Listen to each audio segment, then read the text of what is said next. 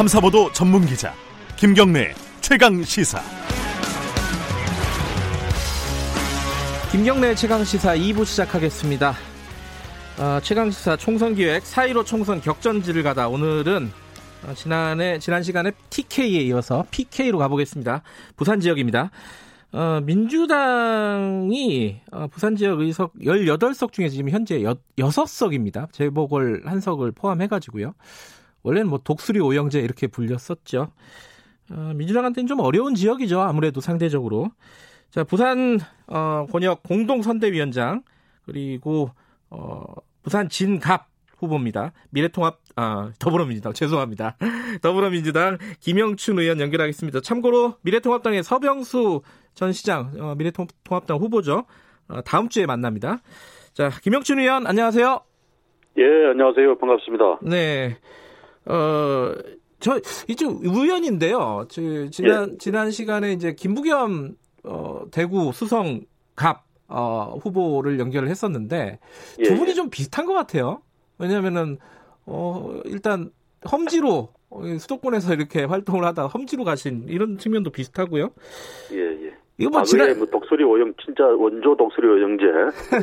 그리고 열린우리당 창당의 앞장에 섰던 역사도 비슷합니다. 이게 뭐 20대 총선 뭐 선거운동 때 이미 말씀 많이 하신 부분이지만 부산에 그렇게 험지로 내려가신 이유가 뭔지 다시 한번 좀 얘기를 해주시죠.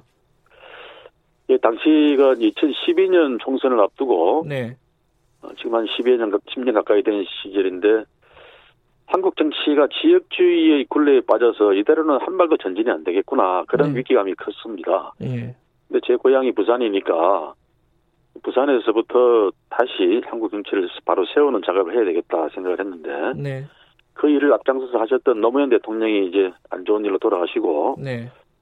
누군가 그 일을 이어 달리기를 해야 될 사람이 없었습니다. 부산 지역에서는. 음흠. 그래서 저는 뭐 서울 국회의원이었습니다만 어, 고향으로 돌아가서 그 작업을 이어받아야 되겠다. 네. 그런 결심으로 돌아갔죠.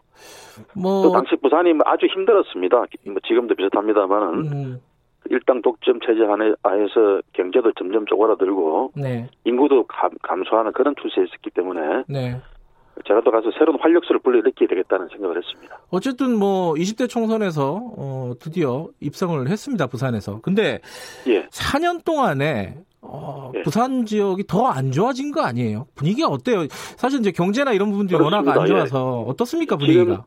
큰 흐름으로 보면은 예, 지금 시대는 서울에서 멀면 멀수록 네, 점점 살기가 힘들어지는 시절입니다. 음, 그게 꼭 뭐 서울 책임은 아니고 네, 이 중앙 정부를 중심으로 해서 이제 좀 지방을 발전시키는 그런 대전략이 있어야 되는데 네, 그냥 흐름에 맡겨두다 보니까 수, 어, 수도권 블랙홀 효과가 너무 커서 네, 젊은 인재들도 또 경제력도 전부 서울 중심으로 다 빨려가는 그런 시절이라서 서울에서 먼 부산이나 이, 뭐, 이 남쪽 지방은 점점 고사 위기 상태로까지 빠져들고 있습니다. 네. 거기다가 요즘 홈쇼핑의 급격한 성장 이런 것도 대부분 이 수도권에 서울에 주로 본사가 있거든요. 네. 그러다 보니까 지방 경제는 그야말로 초토화되고 있는 그런 상황입니다. 음.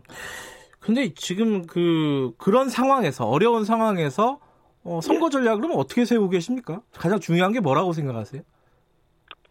그래서 저는 일단 이제 부산과 경남, 울산 네, 이 PK 지역 전체의 경제 비전을 새로 세워야 된다. 네, 새로운 발전의 청사진을 설계해야 된다는 주장을 해왔고요. 네, 그 결과로서 부울경 메가시티 비전위원회라는 것을 민주당 시당 도당들이 연합해서 만들었습니다. 네, 그렇게 해서 일단 동남권의 이 경제 연합체를 만들어서 네, 어, 한편에서는 수도권과 건설적인 경쟁도 하고 예, 또 밖으로 중국, 일본, 러시아 또 전 세계를 향해서 글로벌 경제 활동을 할 수 있는 네, 그런 좀 효, 효과적인 효율적인 경제 단위를 하나 만들어 보자. 음, 그래야 부울경 전체가 같이 살아날 수 있다. 네, 그런 비전을 내세우고 이번 총선에서도 네, 그런 설계를 우리 지역 주민들께 좀 말씀도 드리면서 지지를 호소하고 있는 중입니다. 그 뭐 메가시티 뭐 위원회 뭐 비전 이게 다 좋은데 구체적으로는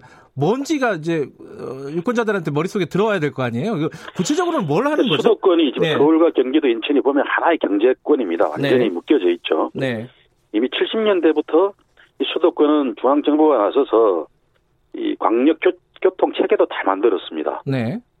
이른바 이제 국철 1호선이 서울과 인천, 경기도를 하나로 묶는 그런 교통 체계죠. 예. 근데 우리나라 제2의 경제 축이라고 할 수 있고 또 인구도 수도권 다음으로 음, 많은 불경 지역에는 현재도 그런 체계가 없어요. 음, 그런 교통 체계가 없습니다. 네. 그래서 저는 이번 선거에서 이 불경 광역 교통 체계, 광역 교통 음. 철도, 광역 도로망 건설 그런 것들을 공통의 공약으로 내세울 예정이고요. 또 지금까지 하- 많이 논쟁이 되어 왔던 이 부산 지역 특히 이제 동남권 신공항이라는 것도 네. 이런 부울경 메가시티 건설의 핵심 인프라로서 위치를 짓고 추진을 하자라는 생각입니다. 예. 근데 지금 이제 코로나19 사태가 정리가 안 돼 있습니다. 자, 아직도 이제 불안한 상황이고 예. 아무래도 이 전염병 사태는 어, 집권 여당한테 불리할 수밖에 없지 않겠습니까? 이 그렇죠. 예. 뭐 정부 심판론 이런 것들이 더 강해질 수도 있고요. 이 부분에 예. 대한 전략은 어떻게 세우고 계세요? 뭐 옛날에도 가뭄이 오래 계속되면은 뭐 임금님 잘못이고 그래서 뭐 내 탓이야 고사도 지내고 했는데 그럴 수밖에 없죠. 이 네. 감염병도 역시 이런 일이 없었다라면 좋았겠지만 있는 이상은 정부의 책임입니다. 네. 그래서 저희들로서 이제 당 민주당의 입장에서는 뭐 한편에서는 정부의 대책이 좀 소홀한 부분들은 좀 질책도 하면서 네. 그러나 뭐 공동 운명체니까 어, 현재가 이 위기, 이제 감염병의 위기와 경제 위기 두 개가 하- 같이 중첩되어 있는 거 아니겠습니까? 예. 이런 양쪽에서의 대책을 당 차원에 적극적으로 개진을 하고 요구를 하고 그래서 어려움을 겪고 있는 국민들에게 하루 빨리 좀 이 감염병으로 벗어나게 만들어 드리면서 네. 또 한편 이 그로부터 생계의 타격을 받는 네. 많은 국민들에게 긴급히 좀 구원도 하고 구조도 하고 네. 경제를 활성화시키는 그런 대책을 적극적으로 요구하고 있습니다. 지금 그 김경수 경남지사 같은 경우에는 어 재난 기본소득 주장하고 있지 않습니까? 예, 그렇죠. 예. 어, 김영춘 의원께서는 어떻게 생각하십니까? 뭐 저도 공개적으로 발표도 네. 했습니다만 네.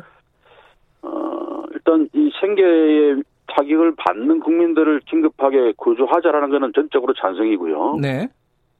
그러나 전 국민에게 다 뭐 100만 원씩 기본소득 이렇게 가면은 음.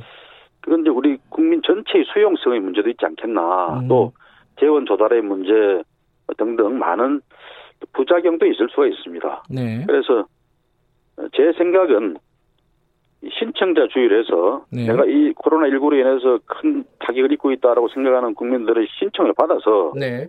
그분들에게 재난 구조 수당을 지급해 드리자. 음. 그리고 내년에 네. 21년에 2020년 올해 소득의 일정 기준을 정해서 그 소득자들은 다시 좀 그 받은 것들을 환수하는 네. 그런 체제로 이 긴급 이 구조 수당을 지급해주면 어떨까라고 음. 전 제안한 바가 있습니다. 예. 어, 그, 후- 상대 후보죠. 서병수 후보, 미래통합당. 어, 예. 서병수 후보가 김영춘 후보 보고 이런 얘기를 했습니다. 음, 586 정치 권력이라고 대표적으로 김영춘 후보라고 얘기를 하시면서 이번 선거를 통해서 심판을 받아야 된다. 어떻게 생각하십니까? 뭐 이른바 586이라는 게 지금 50대 후반부터 40대 후반까지 나이를 이야기하는 건데 네네. 어, 제가 뭐 그렇게 586이라 그래서 저는 특권을 받거나 뭘 그 말씀대로 뭐 선두주자로서 뭐 이렇게 기득권 누리거나 그래 본 적은 기억이 별로 없어요. 그렇습니다. 오히려. 예, 예. 지난 한 30년 동안에 민주운동에 앞장을 서거나 정치를 하면서도 항상 어려운 상황을 자청해서 네. 어, 총대를 메고 나서서 이 돌파를 해왔지. 네. 제가 무슨 수혜를 받거나 뭐 그래 본 적은 없습니다. 음, 그래서 뭔가 번지수를 잘못 짚으신 것 같은데 네. 요는 이제 뭐 어느 세대든 간에 네. 이 정치를 잘못하거나 국민들이 질타를 받는 그런 사람들은 물러나야죠. 음, 그게 아니라 이한 세대를 통째로 다 드러내자 뭐 이런 식의 접근이라면 네. 어떤 면에서는 이 사회의 자연스러운 발전의 흐름을 깨는 그런 요구일 수도 있겠다는 생각이 듭니다. 네. 뭐정 치적인 공정이겠죠. 예.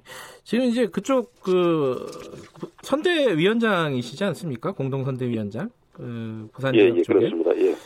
이 전체적으로 요번에 부산에서 18석 중에 저번에 이제 5석이었고요. 제복을 빼면은 예. 어느 정도로 목표로 지금 뛰고 계신 거예요?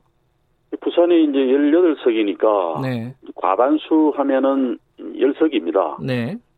그래서 저희 민주당 입장에서 현재 6석이니까 10석의 과반수 득, 득표를 의석을 목표로 하고 있습니다. 아, 그 그거는 어, 너무 낙관적인 목표 아닌가요?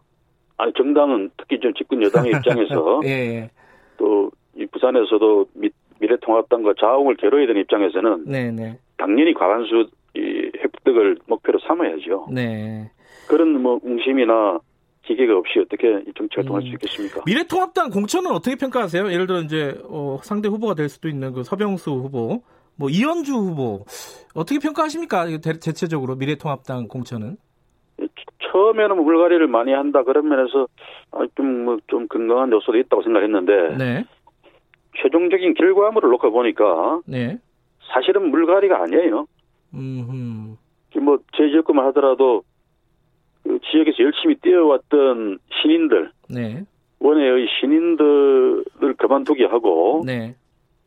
그 자리에 과거의 부산을 대표하는 네. 그런 분을 모셔다가 일종의 낙하산 공천을 해버리는 네. 이런 걸 갖고서 무슨 물갈이를 제대로 했다고 말할 수는 없는 거 아니겠습니까? 네. 또 부산 지역 다른 지역을 봐도 이쪽 지역의 연구나 활동을 많이 해왔던 분을 엉뚱하게 다른 지역으로 돌려막기를 하고 이런 경우가 참 많습니다. 네. 그래서 이걸 제대로 된 물갈이다라고 말할 수 있겠는가? 오히려 주민들의 의사, 네. 네. 지역 주민들의 어떤 그 건강한 정치적 욕구를 반영하는 정치가 아니라 네. 위로부터 그냥 이게 뭐 떨어뜨리는 그런 폭격식의 정치를 하고 있는 게 아닌가 음흠. 그런 생각이 드네요.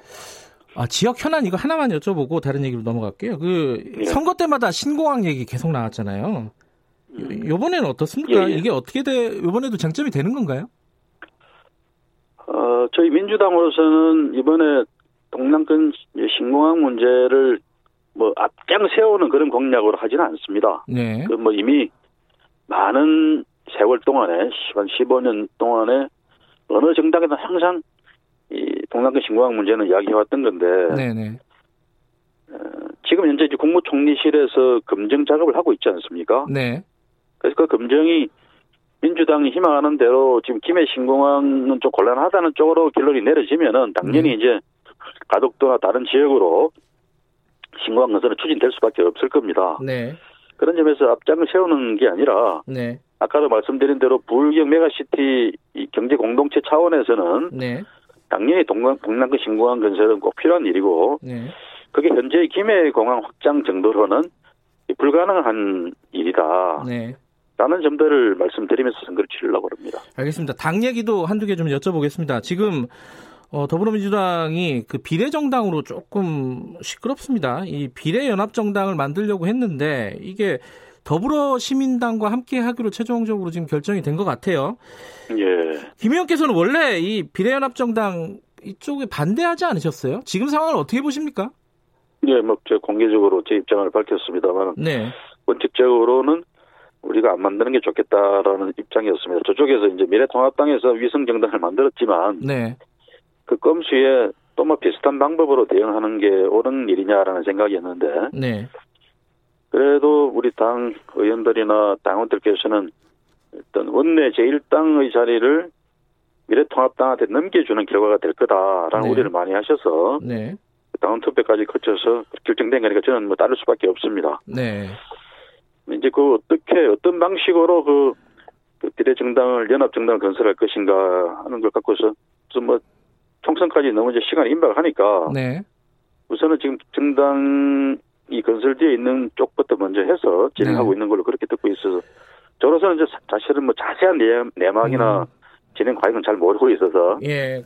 구체적으로 뭐, 말씀드리기 좀 어렵습니다. 그래도 이제 뭐 어, 보도나 이런 걸 통해서 보셨을 텐데 예, 예, 예. 만드는 거는 그 결정이 됐다 치더라도 예. 를 들어 비례 어, 정치개혁연합하고 논의를 하다가 갑자기 이제 시민을 위하여 더불어 시민당으로 이름을 바꿔보긴 했지만은 그쪽으로 이제 어, 방향을 선회했단 말이에요. 이게 어, 소수 정당의 정, 어, 의회 진출 이런 대의보다는 민주당이 컨트롤할 수 있는 위성 정당을 만들려고 하는 거 아니냐. 결과적으로는 음, 예. 예, 이런 예. 비판을 받을 수 있는 상황 아닌가요? 아, 그 아까도 잠깐 말씀드렸습니다만은 네, 지금 정치개혁연합이 그 주도해온 건 사실인데 네, 그분들이 이제 정당의 형태를 갖고 있지는 않았습니다. 네, 네, 만약 그분들과 함께 뭘 그 이 비례연합 정당을 만든다 그러면은 민주당이 사실상 정당을 만들어줘야 됩니다. 네, 또 저도 사실 또 뭐 이 정당을 만들려 그러면은 전국에서 5개 시도에 뭐 1000명 이상 당원 이런 기준이 있거든요. 네, 네, 그런 차원에서 어느 쪽으로부터 좀 부산에서 그 작업을 좀 해주면 안 되겠느냐 민주당 제가 저 시- 어, 선대위원장이니까 네, 그런 요청도 받았는데 제가 거절했습니다. 음, 그- 그런 애로가 있는 거죠. 음, 현실적인 애로가. 그래서 민주당으로서는 아마 현재 그 정당이 만들어져 있는 그런 쪽을 플랫폼으로 해서 비례연합 정당을 만드는 수밖에 없지 않겠나라고 현실적인 선택을 한 것 같습니다. 민주당이 한- 만들어주는 뭐 이- 그 정당이라 그러면 그건 좀 곤란하지 않겠습니까? 예, 한 가지만 더 여쭤보고 다른 얘기 여쭤보겠습니다. 그 예. 현역 의원 꿔주기 이거 미래 한국당 미래통합당 사이에 벌어졌을 때 굉장히 비난했습니다. 어, 민주당에서 예, 예, 예. 똑같이 하자는 분위기인 것 같아요. 민주당도 이거 어떻게 예. 보세요? 어, 지금 이제 그 비례연합 정당을 만들다 만들자고 결정을 하고 민주당이 10분 이후로 후보를 배치하겠다고 해서 예예. 어느 정도 이제 민주당을 위해서 뭐, 뭐 네. 민주당의 그 의원 배출을 위해서만이 아니라는 진심은 조금은 이제 국민들에게 말씀을 드린 것 같습니다. 네. 저는 그 의원들을 좀 이동시키는 것도 그런 차원에서 어, 민주당이 저, 이 상황에서 좀 곤혹스럽긴 합니다만은 그래도 어쩔 수 없이 예. 이런 현실적인 선택을 하고 그러면서도 자기 희생을 하는구나 예. 그런 맥락에서 잘 선택해 갔으면 좋겠습니다. 알겠습니다. 그 공동선대위원장이시기도 하니까 요 얘기 마지막으로 하나 여쭤볼게요. 지금 예, 예. 어, 컷오프된 인사들이 무소속 출마하겠다고 속속 나서고 있습니다. 예컨대 예. 이제 대표적으로 문석균 전 의정부 갑 상임부 예, 예. 부위원장 예. 이해찬 대표가 영구 제명 뭐 하겠다 이런 얘기까지 했는데 출마한다 그래요. 예. 이거 어떻게 정리돼야 된다고 보십니까? 저 선거 때마다 항상 생기는 일이죠. 그렇죠. 이 예. 공천에 불복하고 무소속으로나 뭐 다른 쪽으로 이동해서 선거 나가고 이런 게참 많은데 네. 아 특히 이제 그 그런 분들이 당으로서는 아- 안타까운 그런 뭐 분들이라면 더 상처가 되는 거죠. 네. 당 대표로서는 뭐 강하게 말씀할 수밖에 없을 겁니다. 네. 그러면 그렇게 해서 당의 힘을 모으고 또 당을 지지하는 민주당을 지지하는 분들의 어떤 여론을 흩뜨리지 않기 위해서 네. 내부 단속을 위해서라도 강하게 말씀하시는 건데 예. 그럼 그만큼 이제 우리 당 지도부로서는 절박하다 이 선거에 임하는 자세가 네, 네. 뭐 그렇게 저는 이해하고 있습니다. 네. 조심스러우시네요, 말씀이. 예. 알겠습니다. 오늘 말씀은 여기까지 듣겠습니다. 고맙습니다. 예, 예, 감사합니다. 잘 이겨내십시다. 예. 사이로 예. 총, 예, 총선 최대 격전지 중에 하나입니다. 부산 진갑 더불어민주당 김영춘 의원이었습니다.